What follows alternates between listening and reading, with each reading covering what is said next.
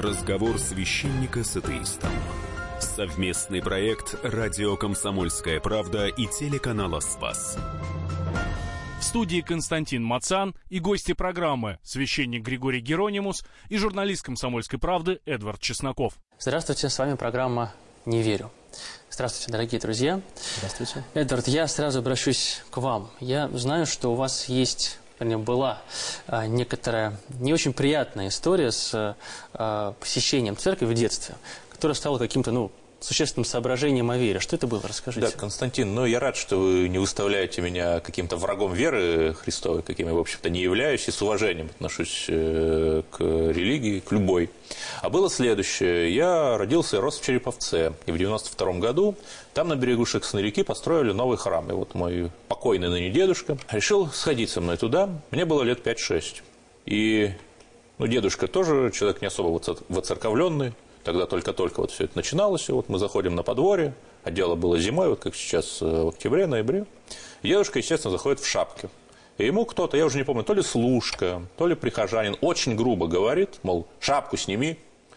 Никто не стал объяснять там ни почему нельзя, а это был 92 год, еще раз говорю, в храме в шапке, да, просто вот так вот. И э, детям очень сильно запоминаются такие впечатления, и вот как-то вот, э, что называется, с этого не пошло. Это стало каким-то существенным реально препятствием таким. То есть, Отчасти да. Конечно, детские воспоминания не играют серьезную роль. Отец Григорий. Вы знаете, нам, э, к сожалению, в жизни довольно много приходится сталкиваться с грубостью, с каким-то неумением корректно и правильно общаться, но насколько правильно делать из этого такие далеко идущие выводы, как сделали вы, как я понимаю. Вот, скажем, можно себе легко довольно представить, да, вот заходит э, ребенок в сопровождении взрослых э, куда-то в больницу или в поликлинику, и какая-нибудь, особенно если не в Москве, особенно если это было какое-то количество лет тому назад, когда культура общения была меньше, чем сейчас, э, какая-нибудь сотрудница э, больницы или просто посторонний, может быть, человек, который случайно там оказался, также, грубо говоря, бахилы одень, не объясняя, почему, э, зачем это так важно. Конечно, человек подрастает, он уже понимает, почему нужны бахилы, а ребенок ребенок этого может не знать. И э, можно ли, столкнувшись с чем-то подобным, сделать вывод, что никогда не буду обращаться к медицине, никогда не буду лечиться, никогда не буду обращаться к врачам? Наверное, вывод будет неправильный, хотя само событие, оно вполне может иметь место. Вот мне кажется, что-то подобное было в вашем случае. Да, э, действительно, иногда и в храме, к сожалению, можно столкнуться с какой-то резкостью Иногда за этой резкостью стоит правда, потому что шапку действительно в храме нужно снять, а бахила в больнице действительно нужно одеть. Но высказано это может быть не в той форме, в какой хотелось бы. И значит ли это, что надо сразу отринуть целое явление? В магазине сказали там, э, вас тут много, я одна у прилавка, э, грубо. Ну что ж, теперь никогда в магазины не ходить. Э, грубость встречается, но это не основание сразу отрицать какие-то миры целые, да, которые здесь в этом мире с нами присутствуют. Отец Григорий, я же с вами не спорю, но ответственность, которая лежит на людях, э, находящихся во храме, она несколько больше, чем ответственность у продавщицы, которая там отвешивает э, какие-то краюхи хлеба. Э, и очень сложно вот после этого взять и прийти. Да? И в продолжении вопроса, а вот что церковь-то делает, чтобы ну, не было такой грубости, которая, может быть, из лучших побуждений, там какие-нибудь бабушки сказали. Вот такая-то работа ведется?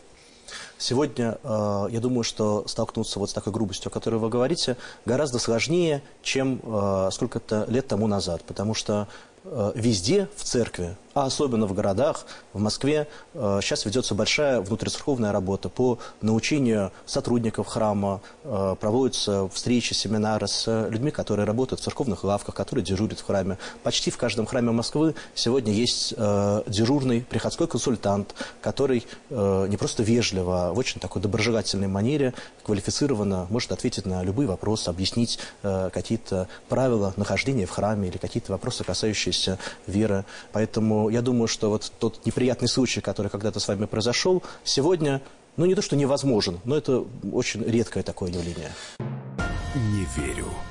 Разговор священника с атеистом. Гости программы священник Григорий Геронимус и журналист «Комсомольской правды» Эдвард Чесноков. Вы сказали вначале, что вы не враг веры, и не очень хорошо, а, что вы уважаете все религии, но тем не менее, а, насколько вы можете себя назвать человеком верующим? Понимаете, Константин, здесь э, вопрос ведь двоякий. Э, мы, я не хочу сейчас уходить там, в светскую этику, там, цитировать Канта и так далее. Вот мне э, на Земле 30 Почему лет. Можно И я, я верю, что есть некий товарищ-командир, безусловно. Но я, э, если процитировать Бориса Гребенщикова, то он в своей прекрасной песне поет «Я верю в Иисуса Христа, э, в Кришну, верю в Гаруду и в, там, в пророка Мухаммада» и так далее. Вы знаете эту песню. Вот, э, Только, по-моему, это не Борис Гребенщиков. ну, возможно, но сама содержательная основа этой фразы, она мне очень близка. То есть для вас все религии едины? Ну, как некие... Равно, равнозна- равнозначно, равнозначно, как кристаллы бри- бриллианта. Отец Григорий. Да, э, такой взгляд, безусловно, существует, но э, если это э, взгляд человека, который не религиозен всерьез, потому что если человек заинтересовывается какой-то религией, то оказывается, что э, мусульмане, буддисты э, и все остальные религии, кришнаиты, которых вы упомянули, христиане, они все нам показывают совершенно разные пути. Человек не может идти во всех направлениях одновременно. Как это можно одновременно почитать и Будду, и Мухаммеда, и Кришну? Э, тут надо как-то расчетвериться, идти в четырех разных направлениях. Э, поэтому это взгляд очень такой поверхностный. Если всерьез обратиться к любой вере, то оказывается, что она не просто является набором каких-то утверждений, а что это путь жизни, и это какая-то дорога, и тогда надо выбирать, э, по какой дороге ты идешь. Вот прозвучало слово утверждение. Эдвард, правильно ли я понимаю, что есть такая ситуация, в которой вы себя чувствуете ну, некомфортно от того, что, а, допустим, а, христианство предлагает какие-то вещи а, воспринимать на веру, как там приумножение хлебов Иисусом Христом, как э, творение мира за шесть дней. То есть вещи, которые а, никак а, не верифицируются. Ну да, ведь если я верую, то я все постулаты веры принимаю. Я же не могу там часть постулатов принимать, а часть не принимать, иначе моя вера ничего не стоит. Но тогда мне придется принять на веру и вот те э, вещи, о которых вы говорите, которые входят в серьезнейшее противоречие с достижениями науки. Там тоже э, сотворение мира за шесть дней. Вот как это? Это действительно очень большая и очень интересная тема, как соотнести э, данные библейского откровения, то, что мы можем прочитать в Библии, о творении мира, о каких-то других событиях священной истории, с данными науки.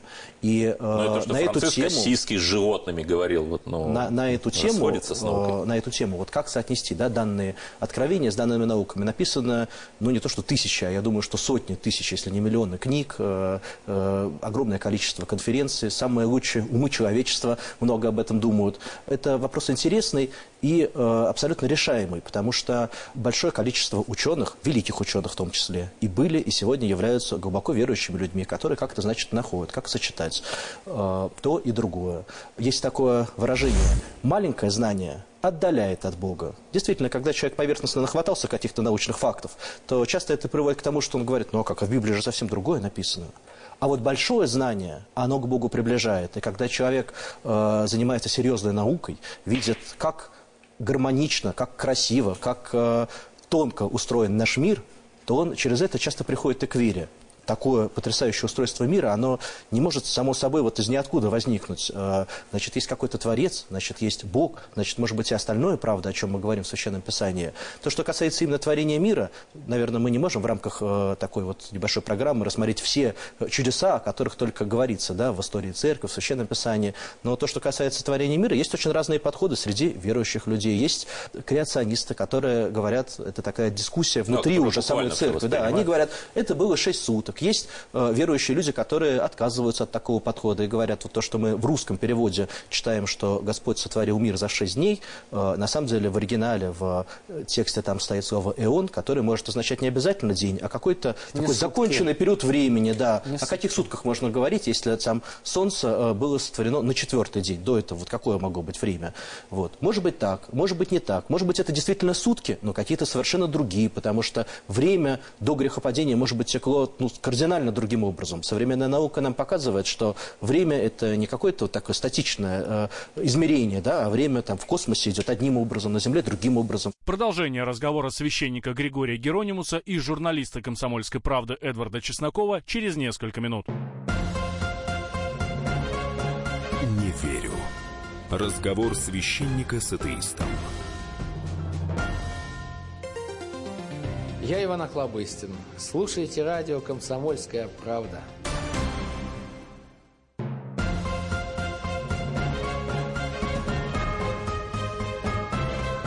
Не верю. Разговор священника с атеистом. Совместный проект «Радио Комсомольская правда» и телеканала «Спас». В студии Константин Мацан и гости программы священник Григорий Геронимус и журналист «Комсомольской правды» Эдвард Чесноков. Отец Григорий, вот вы сказали, что очень многие ученые верят, но я почему-то не видел в публичном поле, чтобы там люди уровня там Капицы или Жареса Алферова или других ученых российских, мировых, мировой величины там э, говорили, как-либо позиционировали себя с точки зрения веры наоборот. Вот у нас там кто сейчас? Ричард Докинс, там, которого везде пиарят, там, э, ну, который это такой фрик от науки, да. Есть, ну, да. конечно, и такие а вот примеры. конкретные научное, фамилии, да, вот э, ученых, Научное сообщество состоит из э, огромного количества людей, и, конечно, среди этих людей встречаются разные, в том числе представители разных идеологий, в том числе и те, кто позиционирует себя как атеисты и даже делают какой-то пиар, я бы сказал, на этом. Вот. э, Но кроме Докинза существует огромное количество ученых, а в том числе верующих ученых. Хочу напомнить, что вообще сама современная наука, она родилась из веры. Первые университеты европейские, это были церковные учреждения. Э, Они э, финансировались и организовывались именно церковью. Э, Степени научные, э, кандидат наук, доктор наук, э, там, доктор философии, это все изначально церковные степени, которые учреждались именно в церкви. И именно э, такая вот средневековая схоластика, она породила то явление, которое сегодня мы называем современной наукой. Но все-таки, отец И- Григорий, я и хотел бы, простите, Галилей, что перебиваю и, вас, но как э, журналист я Ньютон. хотел бы дожать вопрос. Вот Ньютон, да, Да. он э, был арианином, ну, верил, да, а вот современные это ученые мировой величины, вот которых мы с вами знаем, вот кто-нибудь из них, конкретную фамилию, кто действительно бы верил? Ну, вы знаете, я э, лично вот э, много общался с э, замечательными учеными отечественными в области физики, в области математики. И среди них есть огромное количество верующих людей. Михаил Цвасман, очень интересный математик, который работает во Франции, в России, работает в независимом математическом университете, ученый с мировым именем и вместе с тем глубоко верующий человек. Думаю, что нашим слушателям, телезрителям интересно будет, например, найти в интернете интервью с Михаилом Цвасманом, где он очень откровенно, очень просто, а в то же время очень глубоко говорит о том, вот как он сочетает в себе веру и научные интересы. Вот по-журналистски могу со своей стороны просто добавить, что я встречал очень много верующих а, ученых в Сарове, где есть федеральный ядерный центр, там физики. а, Арзамас-16. Да, да, бывший Арзамас-16, а, закрытый город, где вот и стоит федеральный научный ядерный центр, а через несколько метров камень, на котором тысячу ночей молился преподобный Серафим Саровский. А еще мне рассказывали про то, как а, наш светило а, генетики Тимофей Фрисовский перед смертью, а, ну, незадолго до смерти, он познакомился с отцом Александром Менем и очень, в общем, был заинтересован этим- общением и вот этим разговором о вере. Но я бы хотел вот еще э, на какой момент наше с вами внимание обратить. Мы заговорили вот о науке и религии, это одна тема. То те примеры, евангельских и библейских мест, которые, в частности, у у Эдварда, например, вызывают вопросы, не обязательно касаются научной проблематики. Ну, например, не надо быть ученым, чтобы понимать, что э, накормить пять тысяч человек э, пятью хлебами и двумя рыбками невозможно. Они как бы не разделятся. То есть это не вопрос, в принципе, научной требовательности. Это вопрос ну, некого восприятия того, о чем говорит а, вера и, в частности, Библия. Я ну, правильно вашу мысль понимаю, да? Отчасти да, но если на картине изображен лес, то вы же не можете сказать, что на картине изображено море. А если э, к этой картине есть подпись «море», то на ней нельзя изображать лес. То есть должны же быть э, какие-то допустимые границы очевидного. Отец Григорий. Ну, э, я думаю, что многие представители современного искусства с вами поспорят, и мы знаем такие примеры, э, когда подпись не сходится с содержанием, и даже какая-то игра, такая смысл вокруг этого возникает. Вот. Но, возвращаясь к теме, мы верим, верующие люди, что законы этого мира, физические законы, они не возникли откуда-то из ниоткуда. Они тоже даны Богом когда Господь сотворил мир, то Он дал миру и законы, по которым мир существует и развивается. В том числе и те законы, которые открывают ученые, физические законы. Но, как мы говорим, Бог, иде же хочет, преодолевает естество чин, творит бы елико хочет. То есть там, где Богу угодно, Он может э, действительно совершать нечто такое, что выходит за рамки этих э, физических законов. Он дает эти законы, и Он не подчиняется им, он выше стоит этих законов. И поэтому э, мы сталкиваемся с тем, что называем чудом. Э, и некоторые из этих чудес написаны в Евангелии. Не верю. Разговор священника с атеистом. Гости программы священник Григорий Геронимус и журналист «Комсомольской правды» Эдвард Чесноков. Вы в чудеса верите? Вопрос в том, что считать чудом. Я считаю, что подвиг 28 панфиловцев, которые э, с несколькими стрелковыми орудиями остановили массы танков, потому что по всем канонам э, военной науки они должны были продержаться там несколько минут, они держались много часов. Вот это было реально чудо. Но вопрос в том, насколько оно было там инспирировано Богом, а в какой мере там оно было инспирировано патриотизмом, их любовью к родине. Э, чудом мы называем то, что выходит за границы нашего обыденного опыта. В обыденный опыт это не входит, а вообще в опыт человечества это, конечно, входит. И люди, каждый из нас в своей жизни вот сталкивается с чем-то таким вот необычным, чудесным. Чудеса бывают разные. И чудо, которое э, связано с верой, и чудо, которое связано с любовью и с патриотизмом, с любовью к родине. Вот все это в нашей жизни тоже встречается. Они могут быть разных масштабов, но какие-то вот маленькие, большие чудеса, они нам встречаются почти ежедневно. А любовь к человеку и любовь к родине как-то с верой в Бога связаны? В посланиях апостола Павла говорится, что наивысшая добродетель есть любовь. Это союз всех добродетелей, совокупность всех остальных добродетелей. И когда в человеке живет любовь, то она проявляется и как любовь к ближнему, и как любовь к родине, к такой большой семье, э, из, из которой мы вышли, и как любовь к Богу тоже. Поэтому это разные проявления одной и той же глубочайшей основы. Ну вот смотрите, очень хорошую фразу сказали, но ровно то же самое говорил Максим Горький, литературный институт, имени которого я закончил. Он говорил, что есть ровно один для него критерий того, хорошее ли это литературное произведение, есть ли у автора любовь к людям. При том, что Горький был законченным атеистом. То есть получается, что есть некие универсальные ценности, которые, в общем-то, находятся вне религиозного опыта. Ну, был такой еще древний христианский автор Тертулиан, и он говорил так.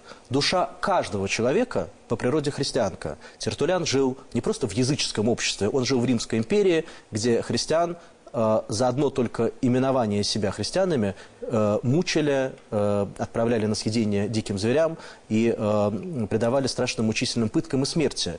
И вот он, глядя на это окружение, на мучителей, он говорит, душа каждого человека по природе христианка.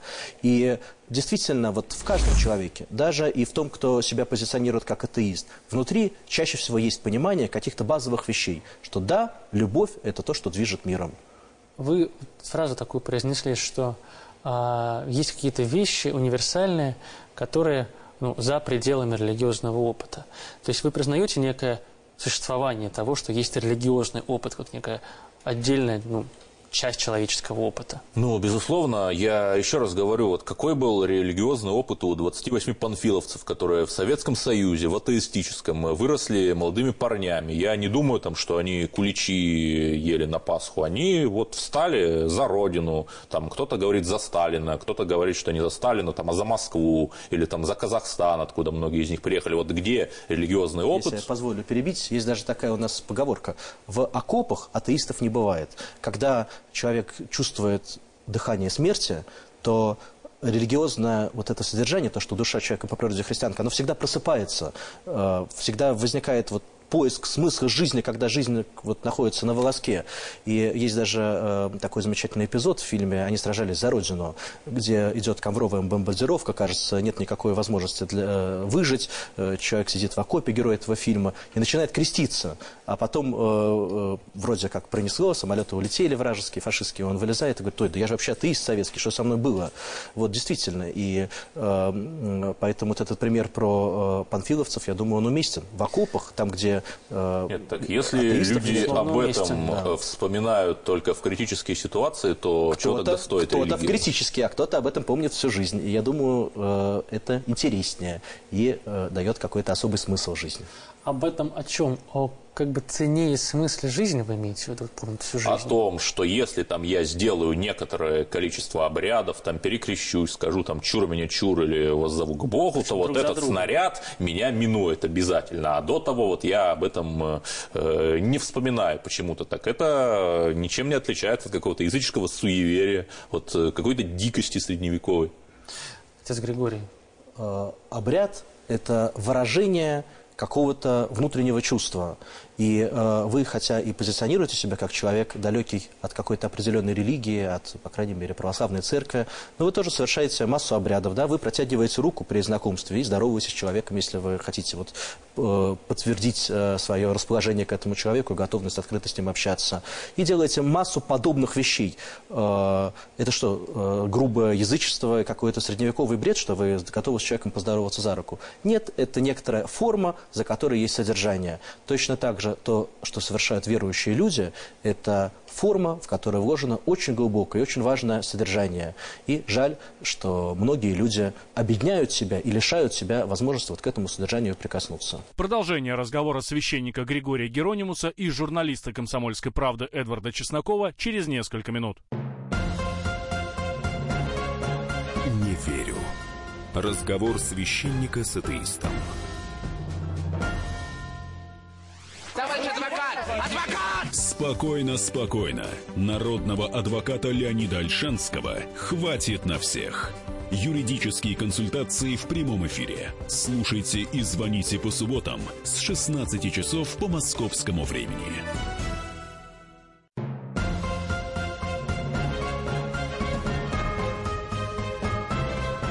Не верю. Разговор священника с атеистом. Совместный проект «Радио Комсомольская правда» и телеканала «Спас». В студии Константин Мацан и гости программы священник Григорий Геронимус и журналист «Комсомольской правды» Эдвард Чесноков. У Эдварда прозвучали слова вот тому священнику Лючей, вот э, как-то вот в этом ряду, и мы, вправду, очень часто, а, когда обсуждаем религиозный опыт, имеем в виду вот эти, ну, на самом деле, а, ну, внешние вещи. Но для вас, как для пастыря, все-таки понятие религиозного опыта, оно э, о чем? Это о куличах, э, там, об обрядах и, там, не знаю, о целовании, там, э, не знаю, иконы – или все-таки что-то есть более глубокое в понятии религиозный опыт? Я бы вот, возвращаясь к тому, что я только что сказал, вот продолжаю эту аналогию, пожать руку человеку, это о чем? Это о дружбе, или на что тут первично, да, вот понятие дружбы или понятие рукопожатия. Э, э, религиозный опыт – это о том, что составляет смысл нашей жизни, это о том, что э, питает нашу душу, это о том, что делает жизнь радостной, светлой, осмысленной, интересной, глубокой, разнообразной, а внешние формы, внешние обряды, да, освещение куличей, да, приложиться к иконе. Это то, что придает форму вот этим очень глубоким вещам.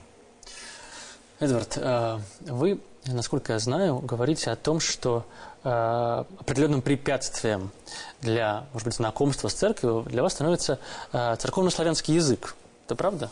Да, несмотря на то, что мы в литературном институте этот прекрасный язык учили, но если вы помните историю, то одна из причин европейской реформации заключалась в том, что люди не понимали вот этих вот латинских богослужений. Одна из причин, кстати, э, успеха христианства в его восточной форме как раз в том и заключалась, что Кирилл и Мефодий, значит, переводили, если я ничего не путаю, э, Евангелие вот на тот самый старославянский язык, из которого потом произошел древнерусский, и люди русские в церквах, вот они понимали, о чем богослужение, но сейчас тот же самый старославянский язык, которому уже больше десяти веков, наш э, язык от этого значительно ушел далеко тот язык, которым мы пользуемся. И вот я прихожу в церковь, и я э, не понимаю, о чем там говорят на богослужении. И, соответственно, я не понимаю, каким смыслом наполнено как мое пребывание, так и то, о чем там говорят.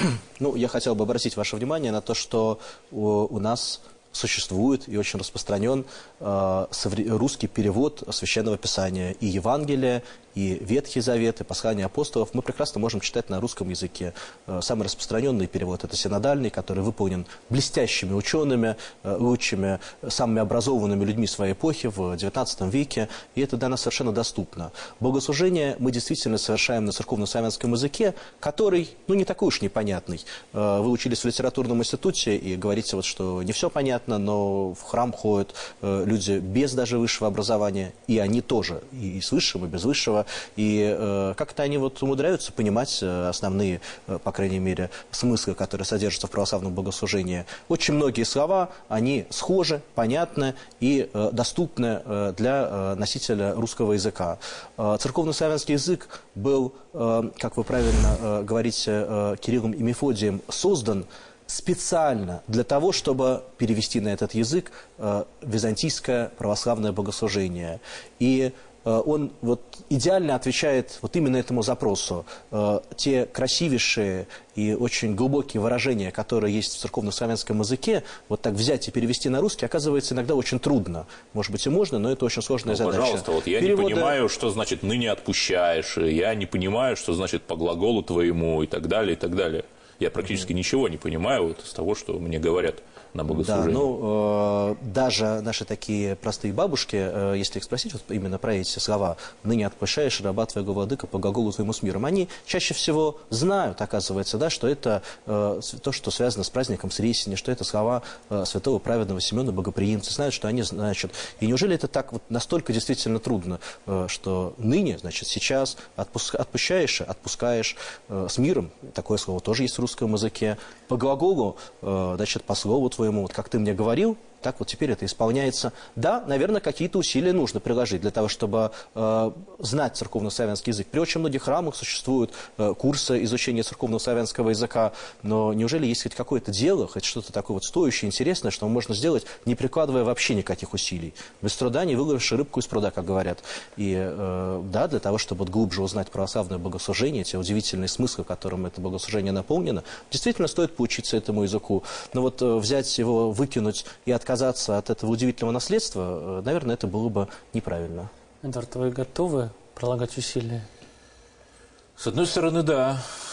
Но с другой стороны, э, я, не, понимаете, я прекрасно 30 лет моей жизни жил там без какого-то церковного откровения, э, без Евангелия. И если все мерить меркой эффективности, если все мерить э, меркой целесообразности, да, я как рационалистический человек э, именно из этих категорий исхожу, то вот, ну, э, я не вижу какого-то смысла тратить время на постижение, в общем-то, этих древних э, истин.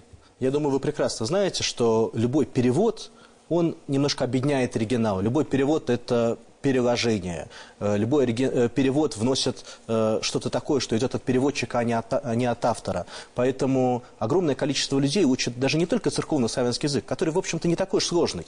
Вот при нашем храме есть курсы церковно-славянского языка, именно богослужебного, и 30 человек еженедельно приходят, это совершенно простые люди, совсем не все они имеют высшее образование, и оказывается, никаких тут особых проблем нет.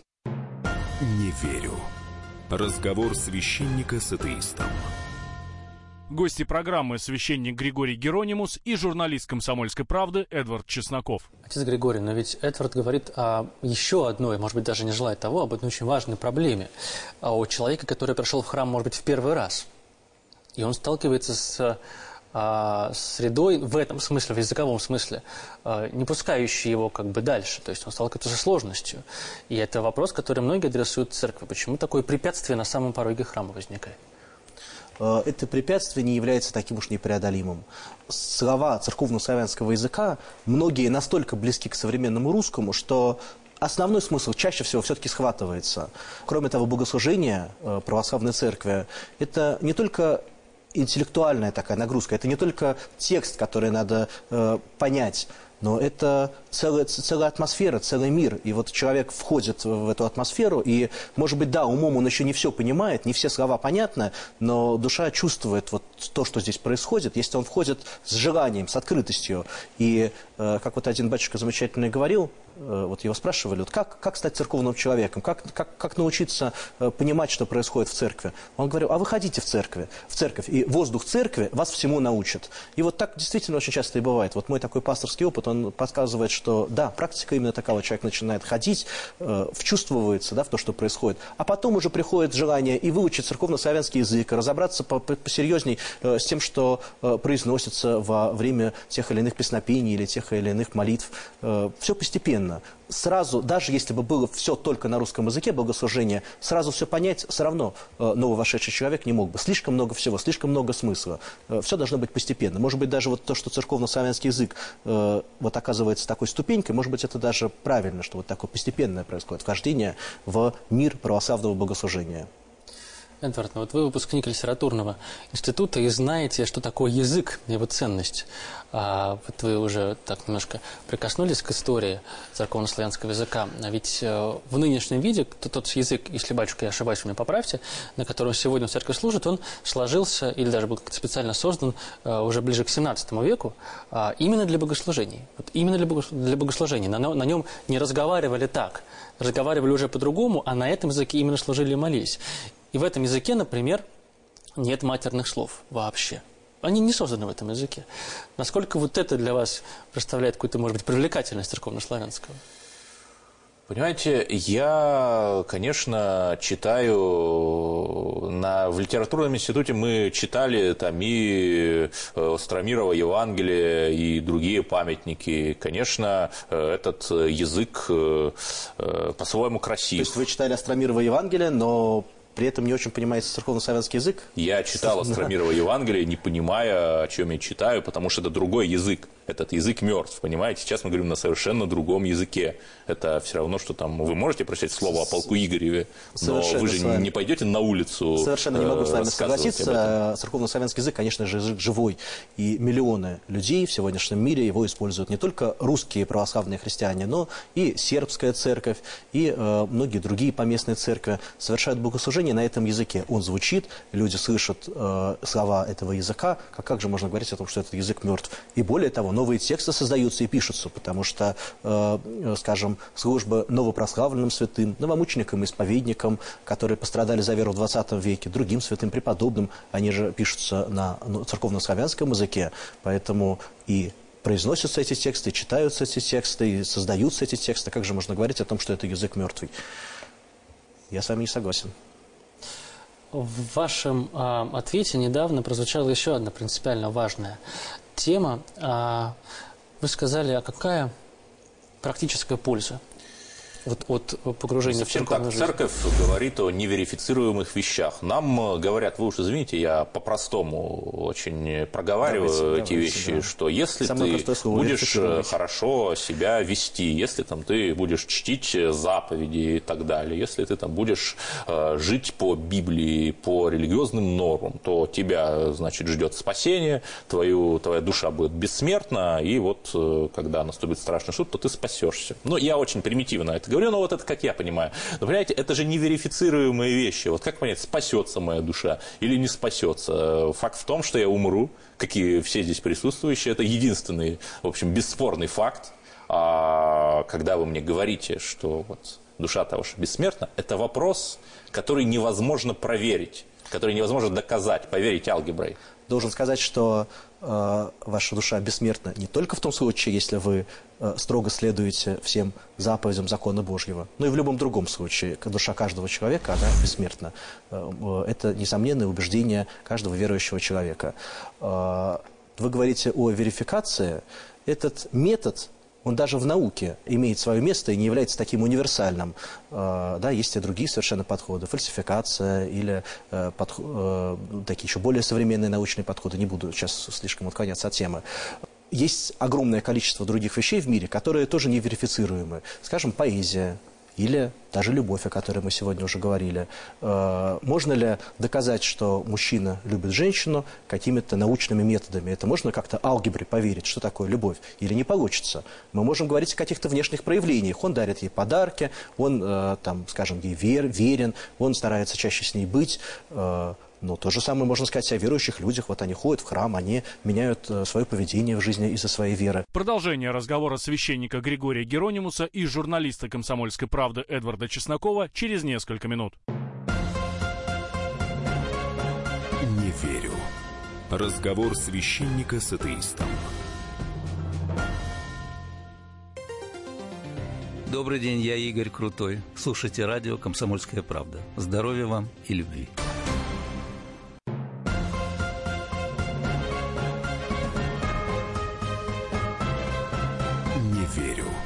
Разговор священника с атеистом.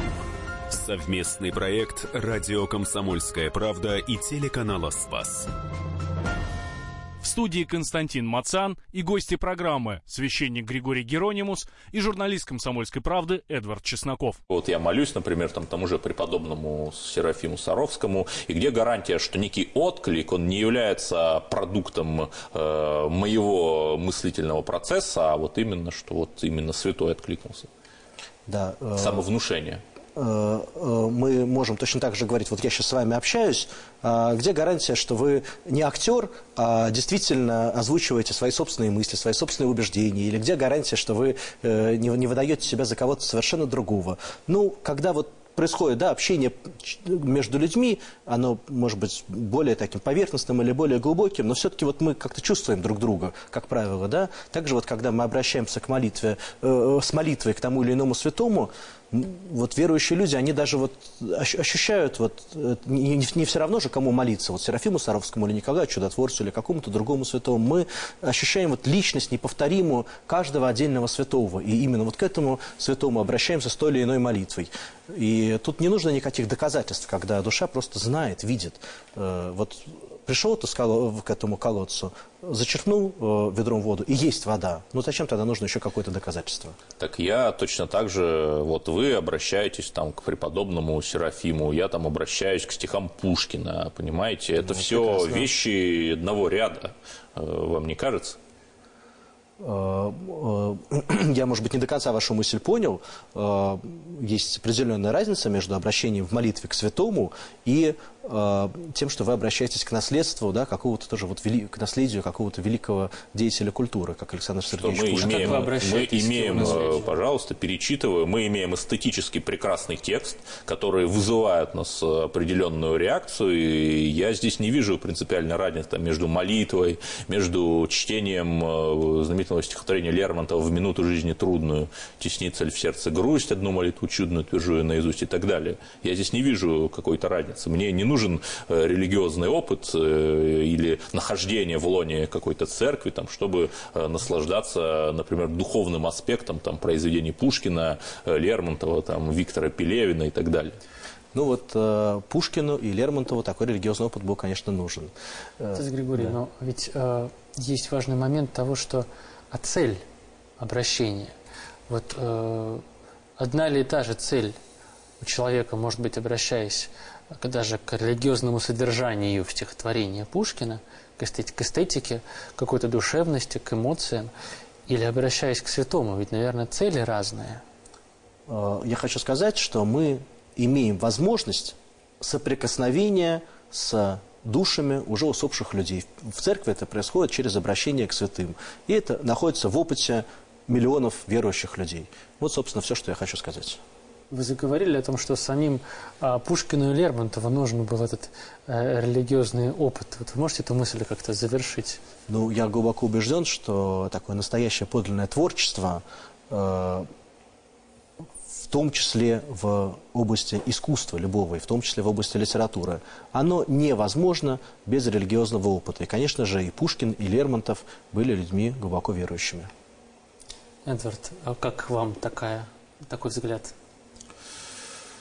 Ну, отчасти да, но посмотрите, например, там Умберто Эко, да, величайший там, писатель, э, уже ныне покойный итальянский писатель, у которого действие его культового романа «Имя Розы» там э, происходит в монастыре, где-то в Италии, и э, вопрос вот э, мы же и мы же прекрасно понимаем, что это там не какой-то религи- реальный религиозный опыт Умберто Эко, это вот книжность, это там сотни страниц манускриптов, э, Это которые очень он интересное, прочитал. такое очень многоуровневое, я бы сказал, произведение. Вот. И, кстати, есть э, очень интересная переписка Умберто Эко с э, одним католическим кардиналом, где тоже обсуждаются вот эти вопросы соотношения веры и неверия. Не верю. Разговор священника с атеистом. Гости программы священник Григорий Геронимус и журналист «Комсомольской правды» Эдвард Чесноков. У меня такое ощущение, что когда вы говорите о даже религиозном опыте, даже в произведениях литературных, вы э, имеете в виду присутствие некоторой напрямую религиозные темы. Про монастырь, про молитву, про веру. То есть в этом смысле, условно говоря, стихотворение Лермонтова вот одну молитву чудную, это э, там есть религиозный опыт. Или а стихотворение, а стихотворение, допустим, э, там «Белеет парус одинокий» или э, «За все тебя благодарю», и там, поскольку тема религиозная, символ, символов каких-то религиозных, храм, молитва, церковь, нет, там вроде, Или как бы, там вроде как бы и нет оснований для разговора о религиозном опыте. Я правильно вашу мысль понимаю? Да, потому что вот э, наши коллеги э, из церкви, они э, стараются э, вот э, эту религиозную струю э, увидеть везде. И на самом деле э, Пушкин, он же тоже очень разный. У него там есть и сказка о попе работник его балде, там, где представитель церкви изображен, ну, сатирически, плохо изображенный. Э, Понимаете, был ли Пушкин и Лермонтов религиозен, это э, вопрос к ним, который мы уже не можем задать.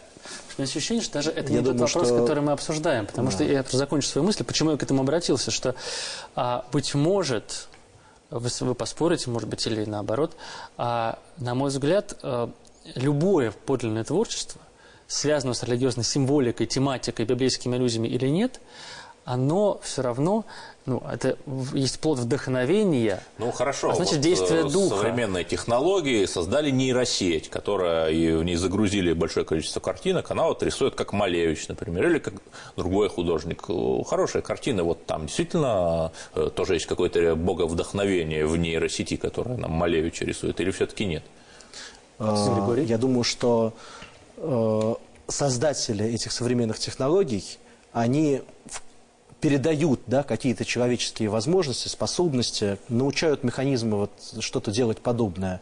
Да, действительно, я слышал, что компьютер вот сочинил музыку вот вроде бы как похожую на Баха, но насколько это может сравниться с самим Бахом, который к каждой воскресной службе сочинял э, удивительные музыкальные произведения. Ведь вся музыка Баха – это абсолютно от начала и до конца религиозное Ну вот вы говорите, искусство, я творчество. думаю, что люди там что-то вкладывали. Это очень слабый аргумент. Вот я думаю, а я не думаю. Ну опять э, верифицируем. об этом наша программа сегодня. Вы, да, придираетесь к словам, к формулировкам. Э, Если бы люди не создали да, эти механизмы, эти устройства, эти, этот искусственный интеллект, то он бы ниоткуда и не возник. Э, Бог-творец создал нас, дал нам способность к творчеству, и мы тоже можем что-то творить, в том числе и создавать вот такие удивительные истории. Еще одна важная тема, вы об этом говорите, Эдвард, что вас крестили в детстве или даже в младенчестве очень Ну, рано. в бессознательном возрасте, что И важно. для вас это тоже некоторый момент, э, с которым вы не можете согласиться. Ну, отчасти да, потому что религия учит э, о свободе воли человека. Мне кажется, что если человек сам приходит к Богу или к какому-то другому откровению, то это куда ценнее его самостоятельный приход, нежели его привод в бессознательном состоянии э, в это лоно. И это меня тоже э, до некоторой степени вызывает вопросы. Почему вот за меня и за миллионы других людей решает вот приводить их в это лоно, в эту купель или не приводить? Ага. А, То есть э, вы хотите сказать, что родители смогли как-то нарушить вашу свободную волю, что вы теперь не можете самостоятельно свой путь жизни выбирать? Конечно, нет. Конечно, вы, как и раньше, имели свободу воли, так имеете ее сейчас, и свободно своей жизнью распорядиться так, как сочтете нужным. И примкнуть к той или иной религии, или вообще отказаться от любой религии. Родители не могли у вас отнять это право. Религия говорит о свободе воли, и свобода воли действительно неотнимаема. А вот по поводу того, что они вас заставили, принудили, а можно ли сказать, что родители принудили вас, заставили вас э, говорить на русском языке. А может, вы вот захотели бы, э, вот выбрав свободно из тех языков мира, может быть, вы захотели бы там говорить на японском или древнегреческом. Э, почему нет? В нашей беседе сегодня прозвучало, как мне кажется, ключевое слово – это религиозный опыт. Опыт как то, что убеждает само по себе, когда он есть, когда встреча с Богом произошла, то уже не придет в голову в этом усомниться. Спасибо огромное за эту беседу. Разговор священника с атеистом.